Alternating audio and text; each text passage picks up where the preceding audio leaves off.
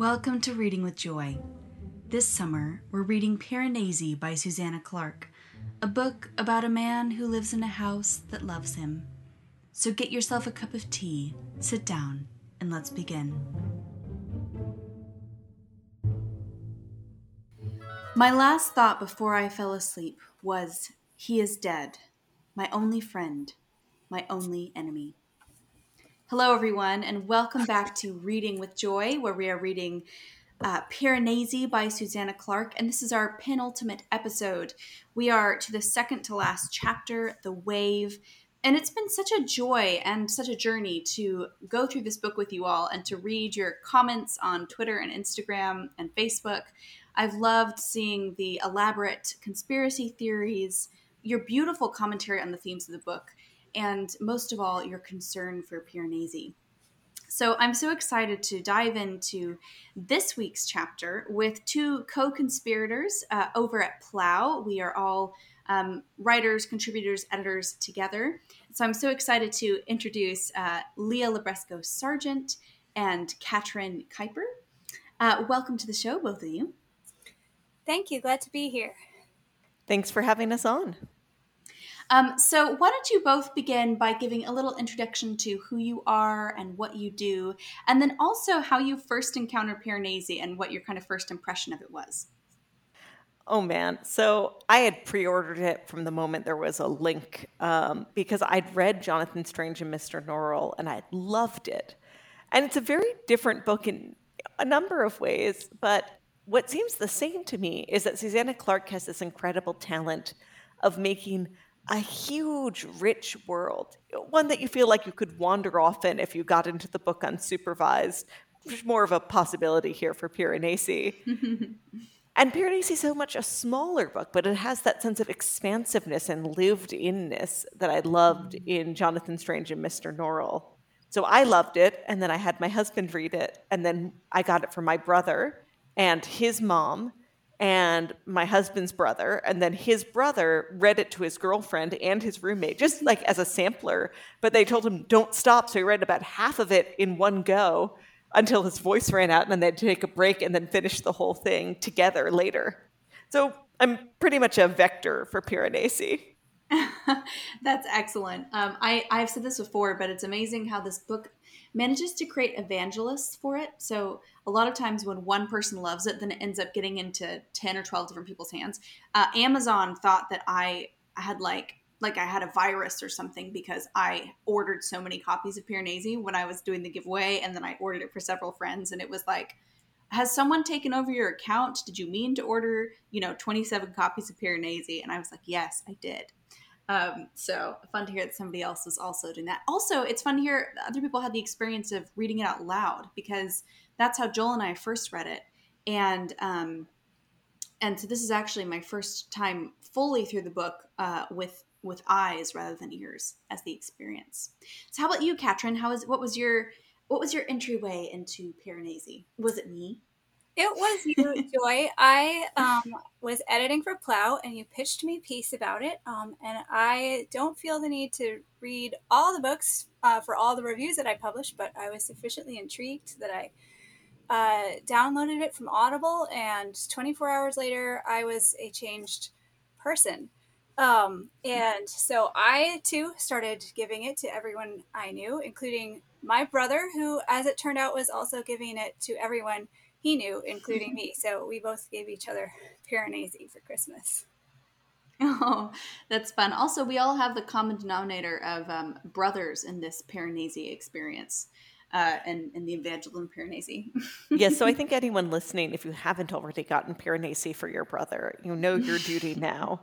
And if you don't have mm-hmm. a brother, you know, acquire one and then go get him Piranesi yeah, for your biological, adopted, or spiritual brothers, um, Piranesi is a must.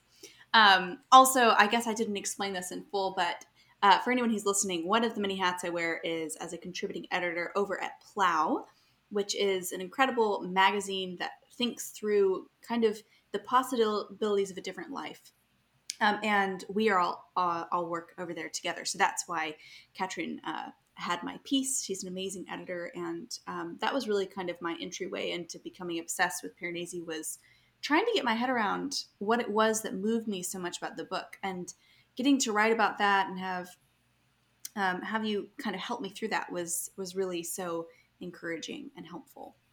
Um, so I want to begin today, as I always do, by kind of giving a bit of a overview of the chapter, and then we all have uh, various perspectives, things to notice, and I think you particularly, Caitrin, have some um, some theories, and I do as well. So I can't wait to share those. Um, so this chapter comes at the end of last week. We had kind of an apocalypse, an unveiling, um, where we journeyed back into Matthew Rose Sorensen's memory to when he first um, entered into the house when he was tricked by Laurence Arne-Sayles, Laurence Arne-Sayles, and um, and entered into the house. And so, at the beginning of this chapter, he has this overwhelming realization that the other is not his friend and you know it's funny it in some ways it sounds almost like a little a little child you know when you kind of get to that phase in development where you are kind of able to conceive of people being for you or against you um, and and that's almost you almost feel like he has this kind of childlikeness to rejecting um, the other and and also it's this really significant moment for for Piranesi, for Matthew Rose Sorensen. I'm going to call him Piranesi because even though we know that he's Matthew Rose Sorensen. Something that comes out in this section is that it's kind of this idea that Matthew Rose Sorensen awakes and he weeps and he's full of fury and rage and a desire to revenge. And then Piranesi says, um, I will take care of you. Go to sleep. And Matthew Rose Sorensen kind of falls asleep within him. And of course, this is definitely this kind of experience of dissociation. So I'm going to keep calling him Piranesi for now because I think that's still um, what he's kind of in a transition into a, a third identity. So anger makes him resourceful. Um, and uh, and I have some thoughts about that in a little while. But anyway, he then realizes that in the midst of all this, that 16 is in danger because 16 being this other person who's come to find him, because the great flood is coming, and he knows the other will try to keep her from from um, from being safe. And so he goes to great lengths to save her, uh, he and 16 are saved. The other dies because he's ignorant of the, the house and because he's desperately trying to kill them uh, with a gun. So he's smashed up against the wall, um, unable to get into his boat. Um, after this huge flood has has ended and he and 16 are safe, um, they begin to kind of share their information. He learns how 16 found him. We learn that 16's name is Sarah Raphael. Um, and then she says she's going to come back uh, for him, and because he doesn't want to leave with her yet. And um, while she's gone, he he finds the other's body, finds um, Ketterley's body, and uh, and tends to it and honors it. Uh, because even though he had all this anger in him, and even though this is his great kind of break with the his normal loving posture, even in the end, even this enemy, he still has this this honor um, and love towards him. Um, and then and then there's this beautiful scene where Piranesi is guided through the halls by Raphael, or Piranesi guides Sarah Raphael through the halls, and ultimately decides to travel back because he does not want to be alone. So that was a, a rather elaborate um, kind of uh, summary, but uh, it's such a it's such a dense chapter that it feels important to kind of make sure we get most of the big points. So I know that today there are things I want to talk about. Um, I want to focus our conversation on kind of thinking about the significant characters and their relationships to each other. But before we get into that, are there any big kind of things that stuck out to you in this chapter that seemed important uh, before we dive into thinking about the three characters? I'll say one thing that stuck out to me. We get different different views of the house. It's one of the most dangerous times we've seen the house. Mm. And one thing that I'm still not sure about is that the boat that kind of seems alternately helpful and mocking to the mm. other. You know, I don't I don't really feel like I understand the boat's true character and it being Piranesi. I assume the boat has one, right? You know, so mm-hmm. that's a kind of little mystery about the the temperament of the house and the things in it for me. Mm, yeah, and to what extent uh, maybe the boat is if is Piranesi just kind of projecting his own ambivalence onto the boat, or does the boat in fact have some kind of character or relationship in the rest of the world? Uh, how about you? Did you, Caitrin? Did you have? Did you see anything that you wanted to note? Anything that seemed interesting to you or important before we dive into our discussion? Well, um, the line that you opened with is my mm. favorite line in the whole book, but I don't think it's a good mm. place to start. So let's just be sure to get back to it later. Good. All right. Well, I think what I'll do then is I wanted to talk about um, the kind of characters that come up in this and the ways in which their arcs are resolved or something about them is revealed.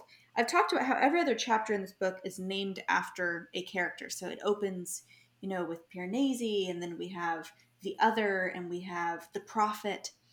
And um, and this this chapter is of course called the wave, and which implies to us that the wave is itself a character.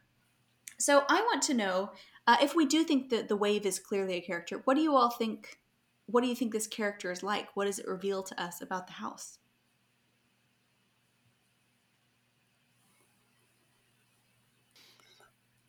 Well, there's, as always with the house, there are moments of beauty no matter what is going on. You know, this is a destructive moment. Um, but there is a moment where there's just a, a spray of water from the clashing waves. Mm-hmm. And Piranesi describes it as diamonds in the air mm-hmm. and draws Raphael's attention to it because it's so beautiful.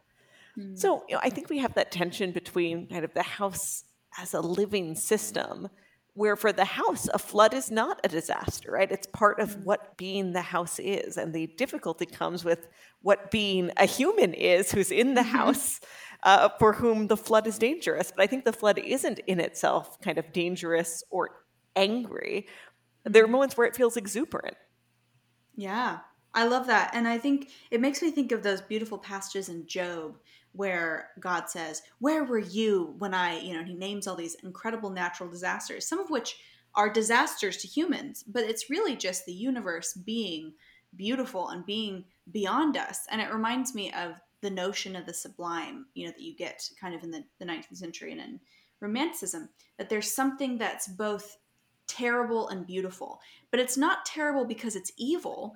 It's terrible because it's awe inspiring, because it's beyond our own kind of capacity to control or to define. And, and so when we encounter it's like encountering the divine because it's something that is so beyond us that we can only stand in awe of it. And I think the thing that's different to me about Piranesi to the other is that he understands this and responds to that kind of he responds to these things not as though they're evil or disasters, but just as though they are a part of the house, whereas the other is just kind of out of tune with it, and so ultimately becomes a disaster to him. Um, what you had your you have some thoughts about the wave, Caitrin. Would you like to share them? I do. Well, so one thing that stands out to me about the wave is that it brings about the resolution of a conflict that was set up in the other world. Um, mm. the storm at the beginning of the tempest. So mm. the island uh, that Prospero and Miranda have been living on um, is in many ways very much like uh, this magical house um, that Piranesi is part of. There are almost no people, um, and they they fled there after something terrible happened somewhere else um, in the real world. Mm. And uh, a common theme in Shakespeare is um, to go off to some new uh, magical place, uh, regroup, um, learn new things, but then ultimately um, you have to go back to your real life, uh, armed with uh, who you now are and what you now know, um, and and that's what uh, Piranesi does um, ultimately at the end of this chapter as well. He has to mm. leave behind his magical island, um, mm. and the the betrayal that he experienced that um, ejected him from the world is now um, the other is dead, and, and that's uh, the resolution that receives. And so the wave brings that about. In the Tempest, Prospero creates uh, the storm to bring all of these people um, to his island so he can uh, set his plans in motion and um, mm-hmm. achieve some resolution that way. Um, the another thing that hangs behind uh, both of these for me is the flood in Genesis, um, which is mm. proposed as a way to wash clean the wickedness of the world. God grows tired of the wickedness, and um, and that's what He decides to do. And if you think about it, um, it actually does not not work on those terms. Um, within a single generation of disembarking, the survivors are all up to their old tricks. Um, and in fact, the you know the vast majority of all the wickedness that will ever happen in the bible and in human history is all ahead of that event. So um, it actually does not work out but god decides uh, not to do it again. You can't just keep um, wiping everything out and starting over um, and you have to have um, you have to have some other lo- solution to the problem of wickedness and sin. And um, that's something that I think uh, Piranesi and Raphael are both struggling to understand um, as they get mm. to know each other throughout the remainder of the chapter. Mm. Yeah, I think that's such a good point. Um, thinking about the fact that uh, if you think about this flood, as you said, as kind of a resolution to betrayal, like the Genesis flood, like the flood and the tempest, there's a sense in which it is both a resolution, but also, like you said, not a resolution because you get to the end of this, and while a storyline has resolved, there's still this sense of emerging back into a world that you now know is broken. And that's what we fundamentally feel for Piranesi, um, for Matthew, for the beloved child of the house. Is that just for now. Oh, sorry. Go ahead. Yeah. Oh, I was going to say, not just for Piranesi, right? Because Raphael you know, has these moments of shifting back and forth between being so moved by the beauty of the house, you know, just as mm. Piranesi has always longed to share it with someone and thinking mm. of it mm. as paradise, and then remembering, since she's a police officer, that crimes were in fact committed here. You know, that the bodies he tends to very faithfully are at least some of them the victims of murder. And mm. I think there's something very moving that, in a sense, his degree of care for them almost eclipses, you know, mm-hmm. that they've been violated in other ways.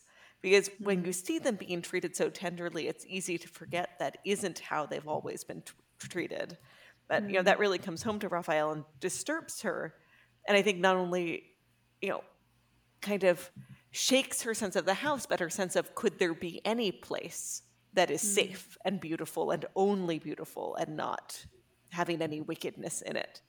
Mm. Yeah, and this yeah, characteristic think... of Piranesi's is like to me, it's really the most the single most distinguishing characteristic um, of this whole book. It's you know it's hard to put your finger on, but just his just beautiful purity of heart um, that seems to elevate everything he um, comes in contact with, um, and then is just born of his way of seeing the world. Um, which also to me is you know has a strong parallel with uh, Miranda in The Tempest, who has grown up uh, without almost any human company, and this mm. kind of largely accounts for her her innocence. Um, and she, like Piranesi, is just desperately fascinated by the idea of other people. Um, and so when all these other people show up, uh, and she she walks out onto the beach and she says a brave new world that has such people in it. Um, and it's supposed to be an irony, like it's a big laugh line because we know that these are all the worst people. They're traitors and hmm. buffoons, mm. and and we've seen all their shenanigans. Um, and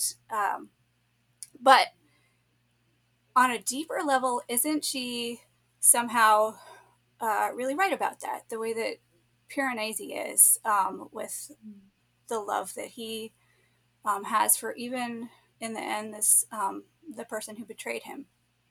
Um, mm-hmm. Um, and I, you know, we we follow him throughout the book as he's learning more and more of, of the real truth about his situation. And as you pointed out in a previous episode, Joy, you wonder like we know things that he doesn't, and what's going to happen when he finds out the truth. And is his this you know this way of being um, is it going to abandon him, and and do we want it to? Um, and the fact is, even he does change, but um, he's still he's still sort of primarily Piranesi um, in the mm-hmm. way he views these things.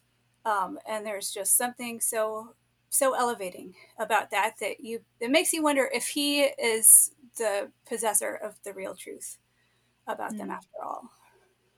Yeah, I think that's really the challenge at the heart of this book is um, I read an interview with with uh, Susanna Clarke, where she talked about how she wanted to write an anti-horror novel. She wanted to write a novel where you know a horror novel is something where at the heart of it is this kind of pulsating, disgusting, dark secret.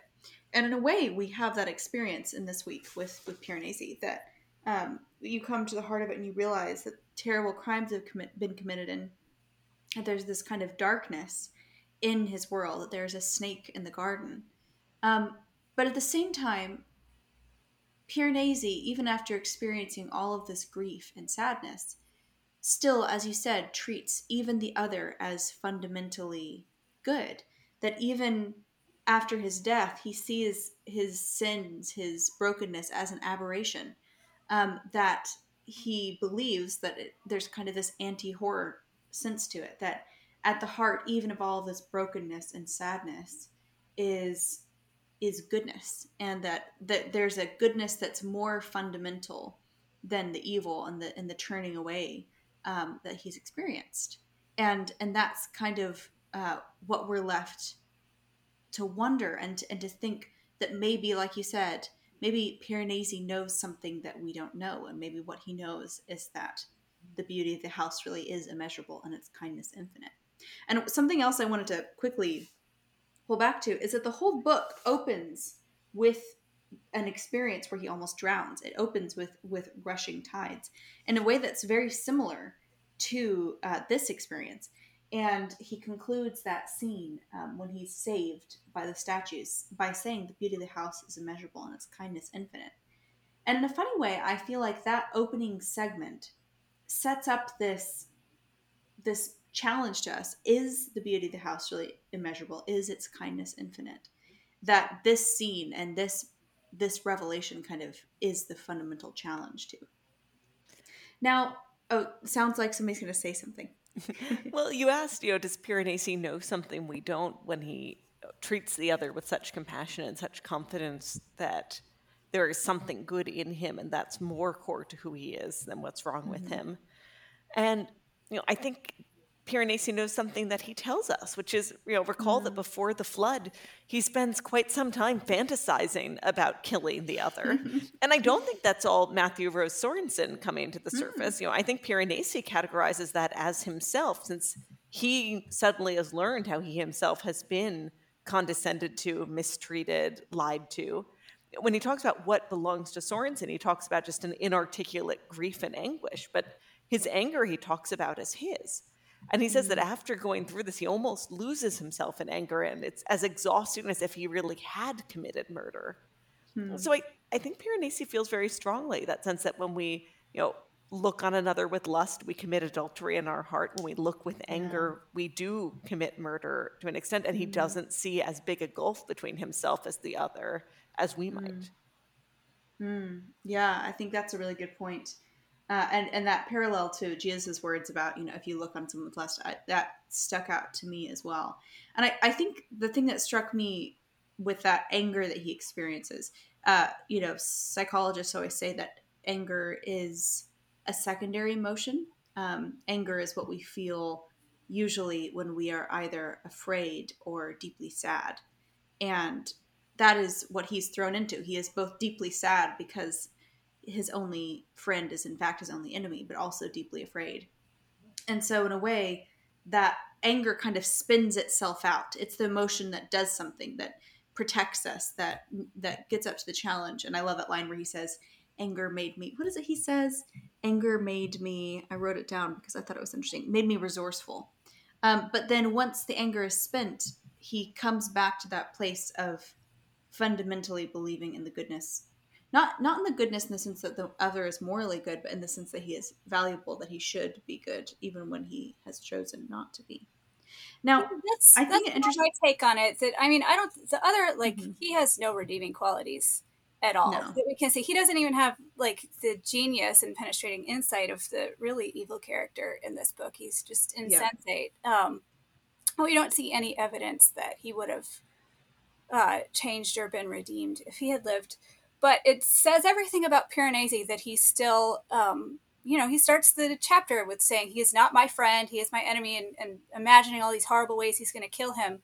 When it comes to the point, he's actually trying to save him, um, and he his little eulogy for him is that um, he's my only friend, my only enemy. He's both those things. He like now he doesn't switch. He doesn't flip the script. He just now allows for both those things to exist in his heart, and he um, he takes care of him as as part of the human community, part of this mm. precious human community that he's been so interested um, to learn more about uh, mm. this whole time. Um, and it's, I mean, that's one of the ironies of his world is that he only is the way he is, and and Miranda only is the way she is because there's almost no one there. And when you mm. get into human society, um, it, it, you know it really changes who you are, as as Raphael is saying, and as as he comes to understand and talking with her.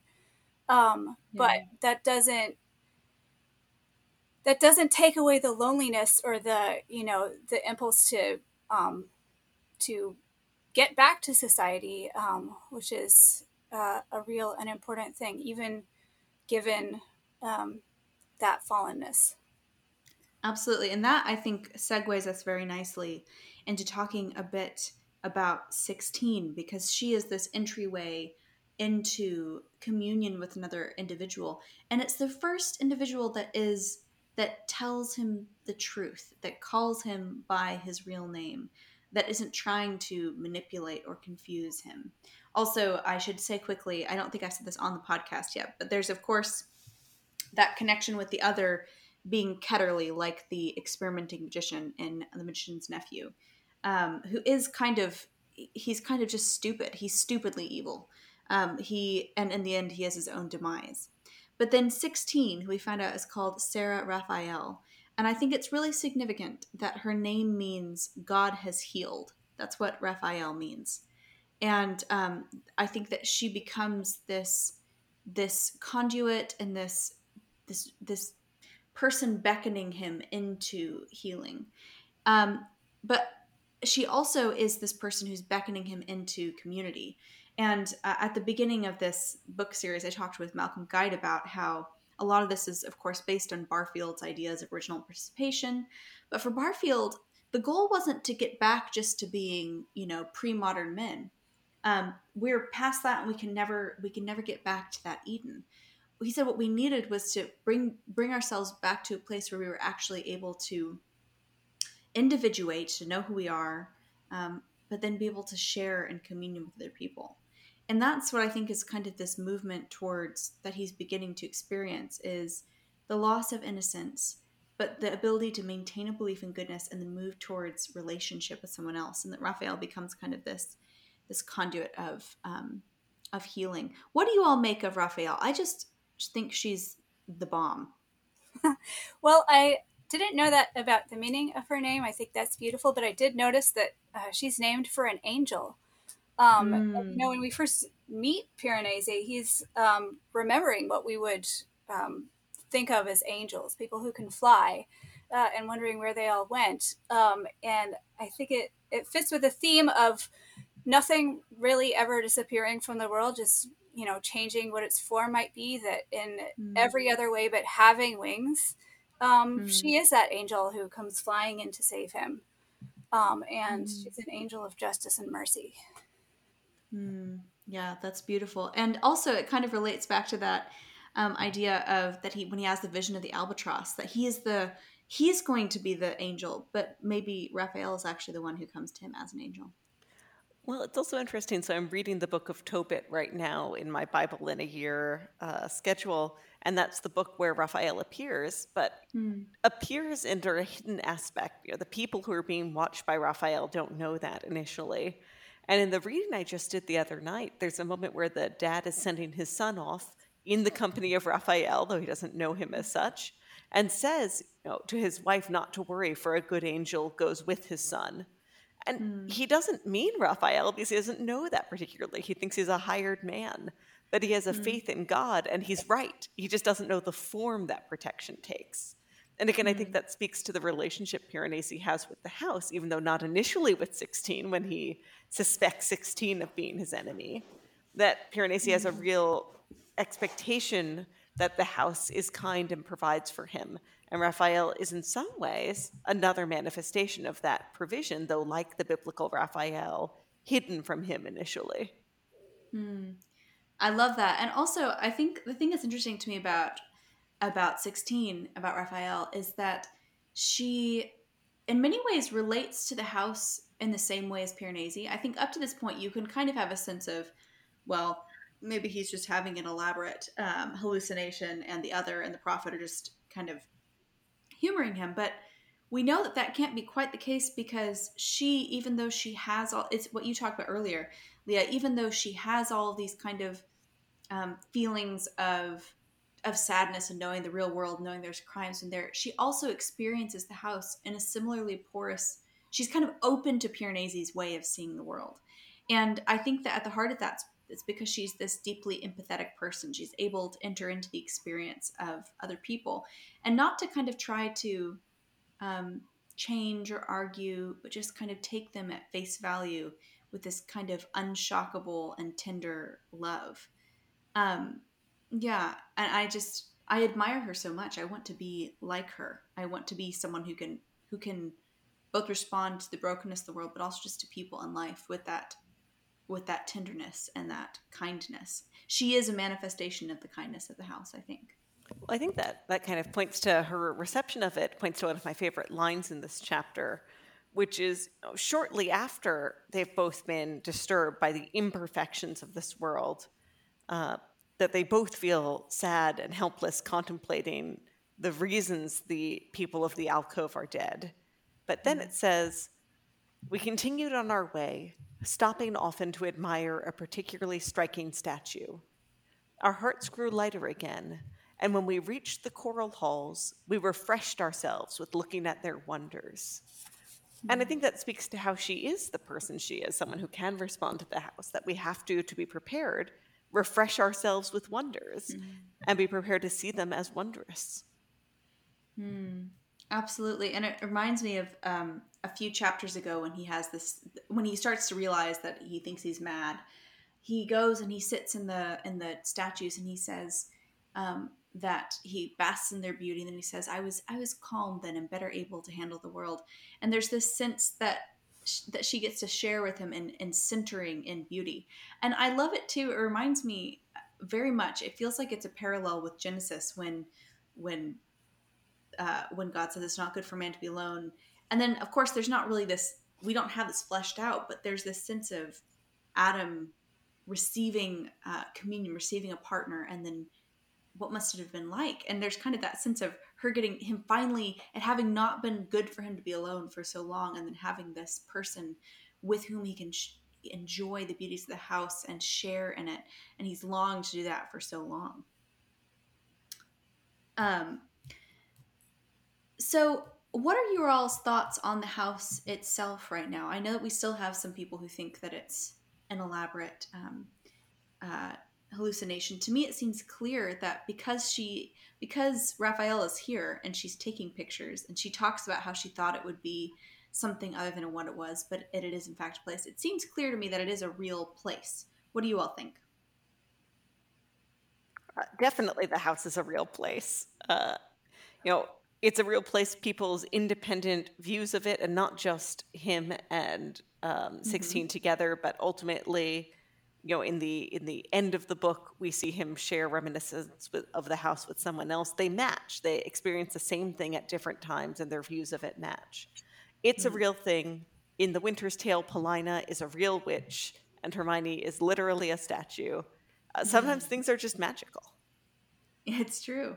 Do you i, I think so also I, I feel like it would take radical it would take a lot more faith to try to work this out as being a hallucination than than just taking it as a real place. My my crazy um, conspiracy theory is to me it seems like it's a a wood between the worlds kind of thing, right? Um, I think Ketterley is a reference to that. I think the fact that it's a place that you forget that it has a sense of it not being a real world. And Piranesi gets really kind of huffy about this, and he's like, because she says it's um, 16 is a place of pure representation. It's kind of like a Platonic form world. Um, but I have a crazy theory. Now, Leah, you're the only one who's read Jonathan Strange, Mr. Norrell. Do you remember at the Hall of Mirrors? Uh, yes, I'm ready to hear you out here. Okay, I think I have a slight theory that it might be might have something to do with the Hall of Mirrors. That's as that's as fleshed out as this theory is. Um, but to me, it seems to have similar qualities: the ability to get lost in it, uh, the ability to lose memory, um, and it has that sense of uh, of a, a, place that you pass through to get to other places, um, and all those references to. Um, so in my mind, it's a crazy conspiracy theory, but I I, I imagine these worlds as being connected.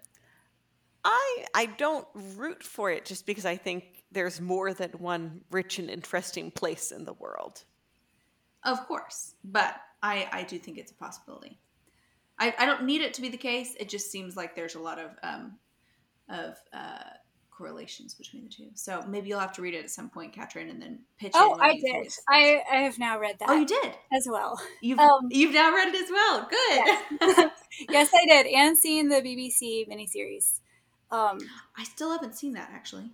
Well, um, it's it's wonderful, but uh, no, I definitely agree. Um, this is a real place. It's a liminal place, like I was saying. It's where you go, uh, but you're not meant to stay forever. Mm. Um, it's you know it could impart healing uh, in some way um, mm. or other things, but um, it's actually not good. You have to go back to your life um, if you can.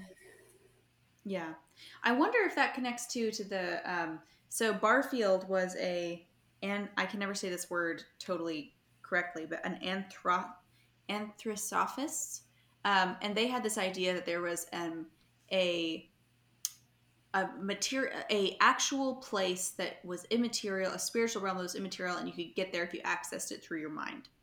Um, which kind of seems similar in some ways to this obviously and there's lots of nods to barfield but it seems to me that in the same way that uh, you know, uh, this is this is really galaxy brained, but um, in the same way that Aquinas says the the soul is the form of the body, meaning that the body is kind of the manifestation of what the soul is, and that in some ways the reason we need to be resurrected for Aquinas is because our our the form of our body, the soul must take shape, and I think that's kind of that sense that it's a the house is a passing through place. It's the form into which other worlds pass. And so you are meant to exit back out of it and into the world itself.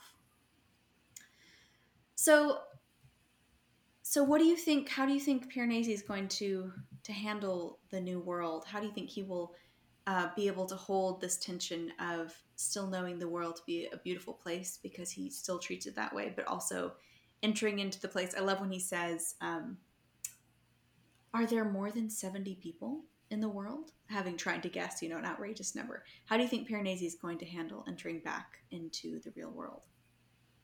I think one of the most challenging parts is how to give appropriate reverence to the goodness of the being of different people when there are mm-hmm. more than 70 people in the world.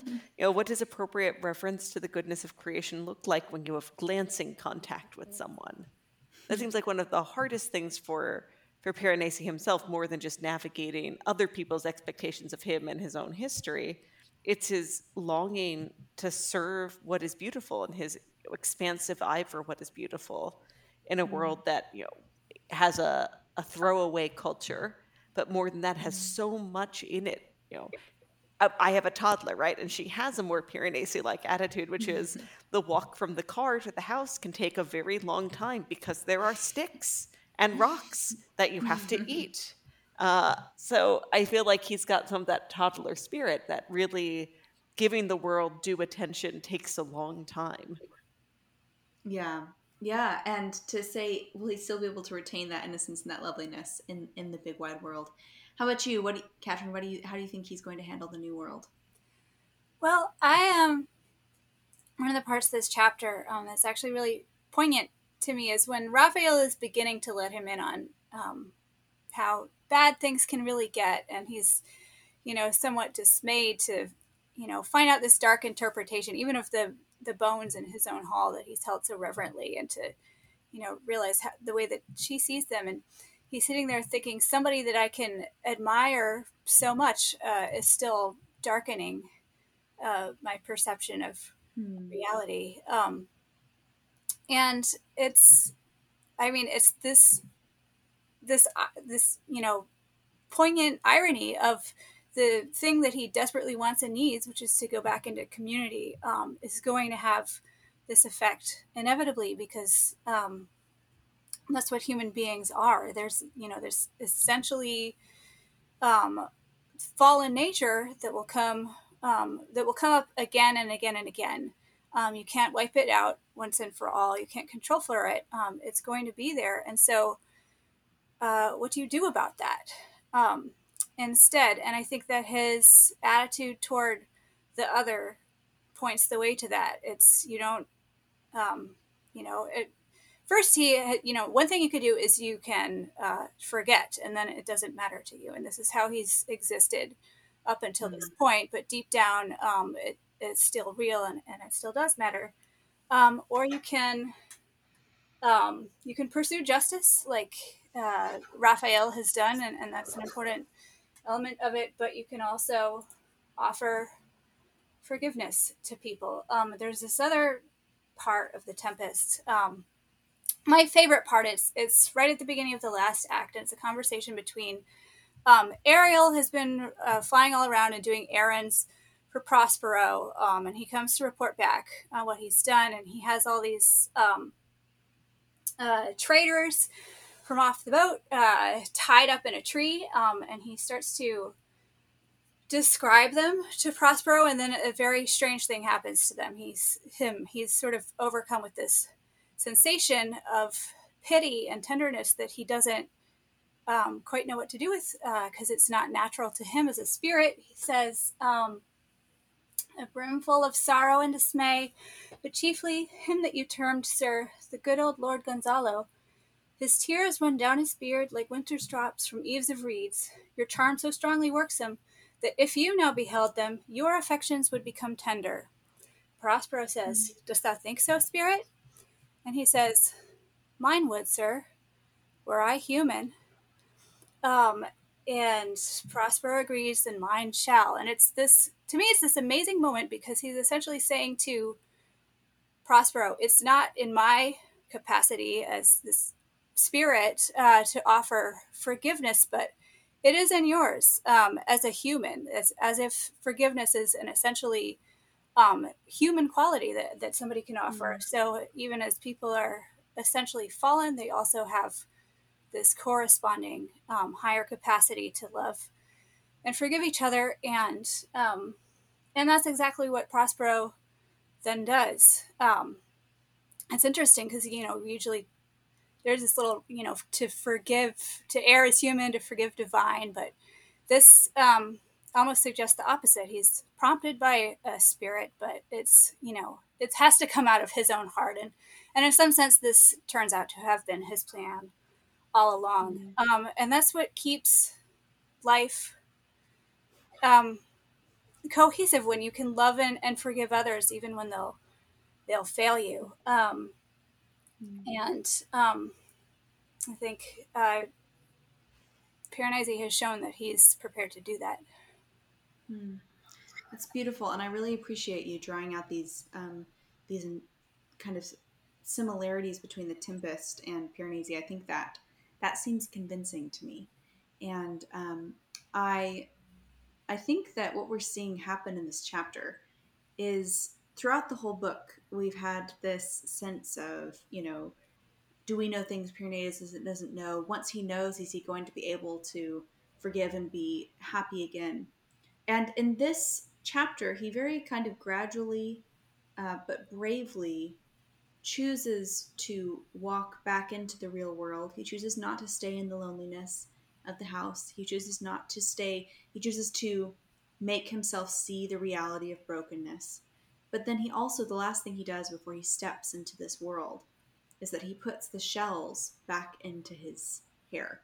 This is one of the most moving points to me of the chapter it's this kind of because you know that he took them out when he was hiding from 16 and it's a very kind of genesis 3 i was hiding from you in the garden.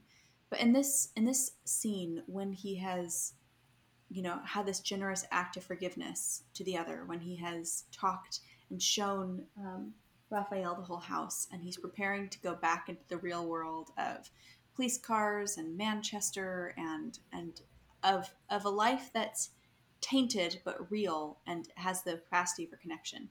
And the thing that he does to to make himself ready for that is to ornament himself and to live fully into I think what is kind of this third identity um, that takes shape in the last. You know, we've known Piranesi. That was the person who forgot. That was this kind of manifestation of trauma. Um, and it was a beautiful manifestation of trauma, but it was still a manifestation uh, that made him forget everything that bad that had happened to him. And then we have Matthew Rose Sorensen.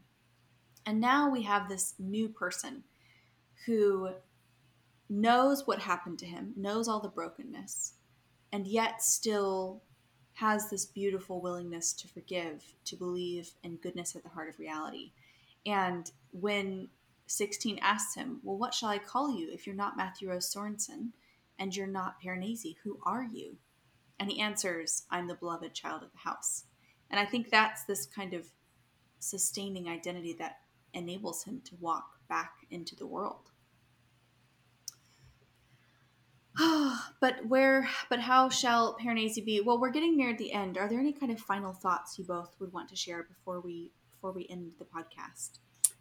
Yes. Um, so I would go back with what I was just saying um, mm-hmm. to the character of the wave. You know, the one mm. big wipeout um, that uh, you either will or won't uh, restore the righteousness of the world. Um, and it corrects for one thing, but you can't do that every time. You can't always um, bring so much righteous energy. And I take his little small smaller acts of love and forgiveness and healing to be like um, the tides that are always coming in and out. They're you know the smaller version of that great force. Um, you know, he says um, long before in an early chapter he he mentions even like the um, the bird droppings that end up on the statues and how the other is disgusted by them, but he sees them as um, a sign of life, which is a beautiful thing.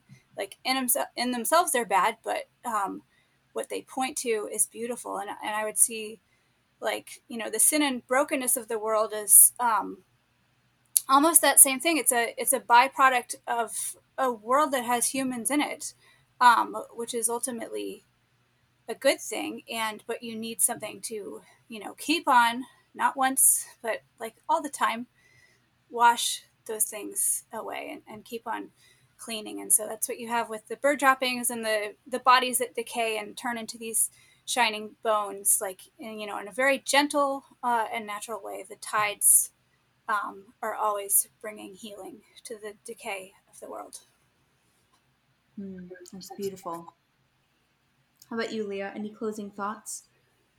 You know, I just I love this book, and there are sometimes books where I read them kind of regardless of what the overall plot is, and I feel ill-tempered while I'm reading them because you know there's a tension to the book that I don't like, or there's an unpleasantness to the characters such that being around them you know makes me a little upset, or I feel like their short-temperedness carries with me out of the book. And reading mm-hmm. Piranesi made me feel like it was easier to be a good person while reading it. And that's my favorite thing about the book. Mm.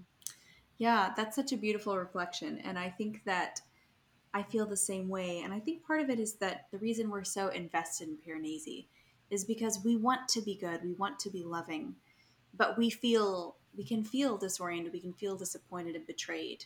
And so as we're watching him journey towards forgiveness, I think there's a part of us that wonders, can I also live in the world and be a beloved child of the house? Can I still forgive? Can the wave still um, be the sublime that both protects me and washes me clean? And um, and I agree. You come away with a feeling of cleanness and hopefulness. And I think that the last chapter will really kind of drive home some of these themes and will once and for all answer this question of will Piranesi be able to still be a beloved child of the house? uh, once he's back in the real world. Well, thank you both so much for joining me on this podcast. It's so fun to discuss these things, and um, and I'm so thankful that you were there to help me think through all these things when I was writing the that very first essay, Caitrin. It's been so much fun to talk to both of you. Well, thank you, Joy. It really is the gift that keeps on giving. it's a real pleasure, and I think it's always good to make more space to be refreshed by wonder. You know, to log mm-hmm. off Twitter and find a good book and give it to your brother, you know, biological or otherwise, and then settle down to talk. Yes, yes. If you get nothing else from this episode, I think it is that you must go give um, your brothers, uh, whomsoever they may be, a copy of of Piranesi. Thank you guys both so much for listening, and everyone. I'll um, I hope you'll tune in next week for our final episode of Reading with Joy.